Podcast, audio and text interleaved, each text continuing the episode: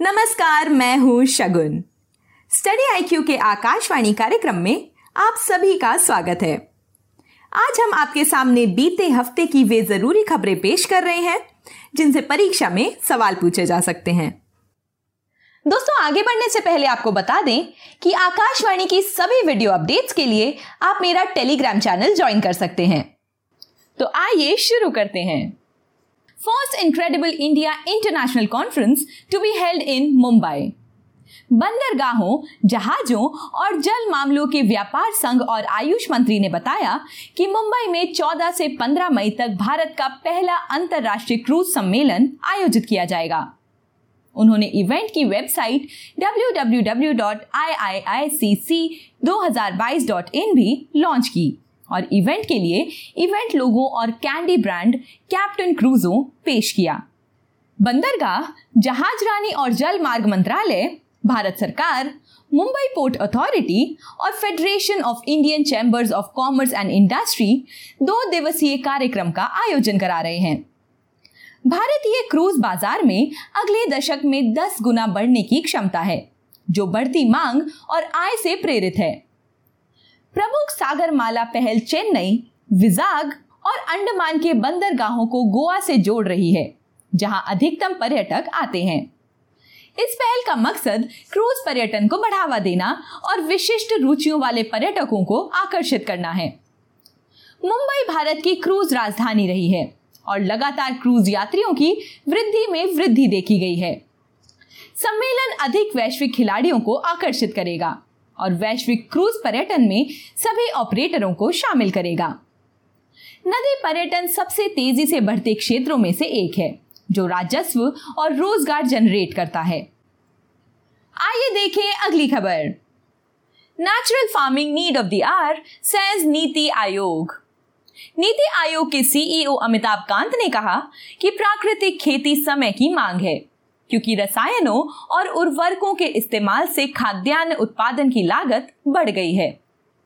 नीति आयोग द्वारा आयोजित नववर्तन कृषि पर राष्ट्रीय कार्यशाला को संबोधित करते हुए कांत ने कहा कि भारत अब गेहूँ और चावल का निर्यातक है। प्राकृतिक खेती एक रासायनिक मुक्त कृषि पद्धति है। इसे एक कृषि परिस्थिति की आधारित विविध कृषि प्रणाली के रूप में माना जाता है। जो कार्यात्मक जैव विविधता के साथ फ़सलों, पेड़ों और पशुधन को एकीकृत करती है। प्राकृतिक खेती के कई तरीके जिन्हें अपनाया जा सकता है, जैसे जैविक खेती, विविधीकरण और कृषि संबंधी खेती। राष्ट्रीय भारत परिवर्तन संस्था, जिसे नीति आयोग भी कहा जाता है, उसका गठन 1 जनवरी 2015 को किया गया था।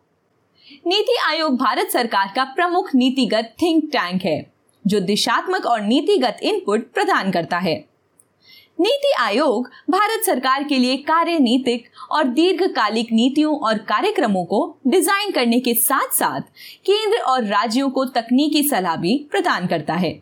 नीति आयोग की शासी परिषद के अध्यक्ष प्रधानमंत्री हैं और इसमें सभी राज्यों के मुख्यमंत्री और संघ राज्य क्षेत्रों के उप राज्यपाल शामिल हैं। आइए देखें अगली खबर। Asia's biggest international food and hospitality fair आहार 2022 हाल ही में एशिया का सबसे बड़ा अंतरराष्ट्रीय खाद्य और अतिथ्य सत्कार मेला आहार 2022 नई दिल्ली में शुरू हुआ।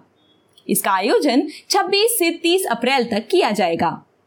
ये इस मेले का 36वां संस्करण है। इस मेले का आयोजन कृषि और प्रसंस्करण, खाद्य उत्पाद निर्यात, विकास, प्राधिकरण, यानी एपिडा और भारत व्यापार संवर्धन संगठन द्वारा किया गया। मेले में खाद्य पदार्थ बनाने वाली कंपनियाँ, फर्म और संस्थाएँ अपने उत्पाद पेश कर रही हैं। ये मेला व्यापारी से व्यापारी, यानी बी टू बी श्रेणी का है, जिसमें प्रोडक्ट तैयार करने वाली व्यापारी अपने प्रोडक्ट बिक्री के लिए व्यापारियों के सामने पेश करते हैं। कृषि और प्रसंस्करण, खाद्य उत्पाद निर्यात, विकास प्राधिकरण, यानी एपिडा, भारत सरकार द्वारा दिसंबर उन्नीस में संसद द्वारा पारित कृषि और प्रसंस्कृत खाद्य उत्पाद निर्यात, विकास प्राधिकरण अधिनियम के तहत स्थापित किया गया था। नई दिल्ली में इसका मुख्यालय है। एपिडा 27 वर्षों से कृषि निर्यात समुदाय की सेवा कर रहा है। बढ़ते हैं अगली खबर की ओर। Carbon dating finds Asurgarh is Odisha's oldest fortified settlement हाल ही में भारतीय पुरातत्व सर्वेक्षण ने ओडिशा में स्थित असुरगढ़ किले की बस्ती की कार्बन डेटिंग की है। राज्य की प्रमुख किलेबंद बस्तियों में से असुरगढ़ किले की बस्ती को सबसे पुराना माना गया है। कार्बन डेटिंग से यह पता लगाया गया है कि इस बस्ती की कालावधि नौवीं शताब्दी ईसा पूर्व है। इस डेटिंग में accelerator mass spectrometry radio carbon technology का उपयोग किया गया है। असुरगढ़ किला ओडिशा के कालाहांडी ज़िले में स्थित है। प्राचीन असुरगढ़ किला स्थल मौर्य काल का माना जाता है। किले का आकार आयताकार है और विशाल दीवारों से घिरा हुआ है। किले का निर्माण प्राचीन भारतीय ज्यामितीय सूत्र के अनुसार किया गया था। इसके प्रत्येक द्वार पर एक मंदिर है। भारतीय पुरातत्व सर्वेक्षण, यानी एएसआई संस्कृति मंत्रालय के तहत देश की सांस्कृतिक विरासत के पुरातात्विक अनुसंधान और संरक्षण के लिए प्रमुख संगठन है। इसका प्रमुख कार्य प्राचीन स्मारकों और पुरातात्विक स्थलों और राष्ट्रीय महत्व के अवशेषों का रख रखाव करना है। तो दोस्तों, ये थी हमारी आज की कुछ विशेष खबरें।